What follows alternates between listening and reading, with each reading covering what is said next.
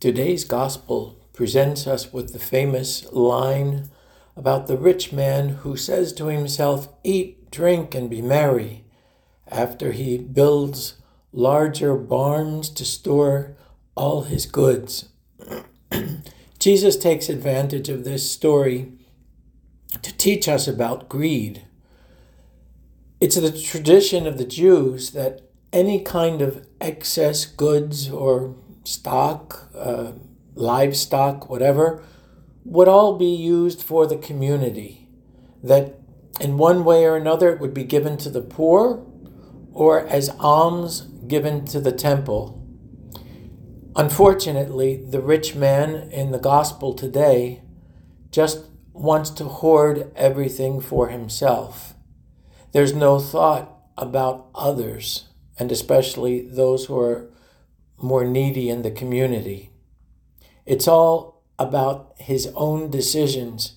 In fact, time and time again, the gospel repeats what I shall do, what I do not have space for.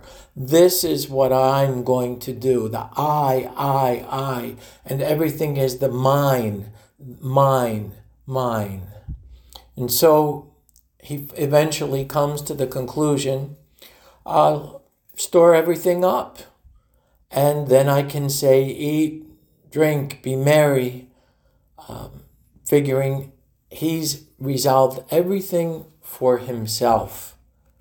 And then God says, You fool, this night your life will be demanded of you. And the things you have prepared, to whom will they belong?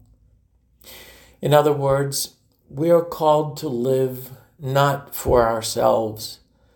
That if we're going to tear down any kind of barns and build new ones, in a sense, it should be the barn of our, our egoism that we tear down so that we can live better with a vision towards the community and especially those most in need. Where are we storing our treasures? Is it for ourselves or for the community? May God bless us.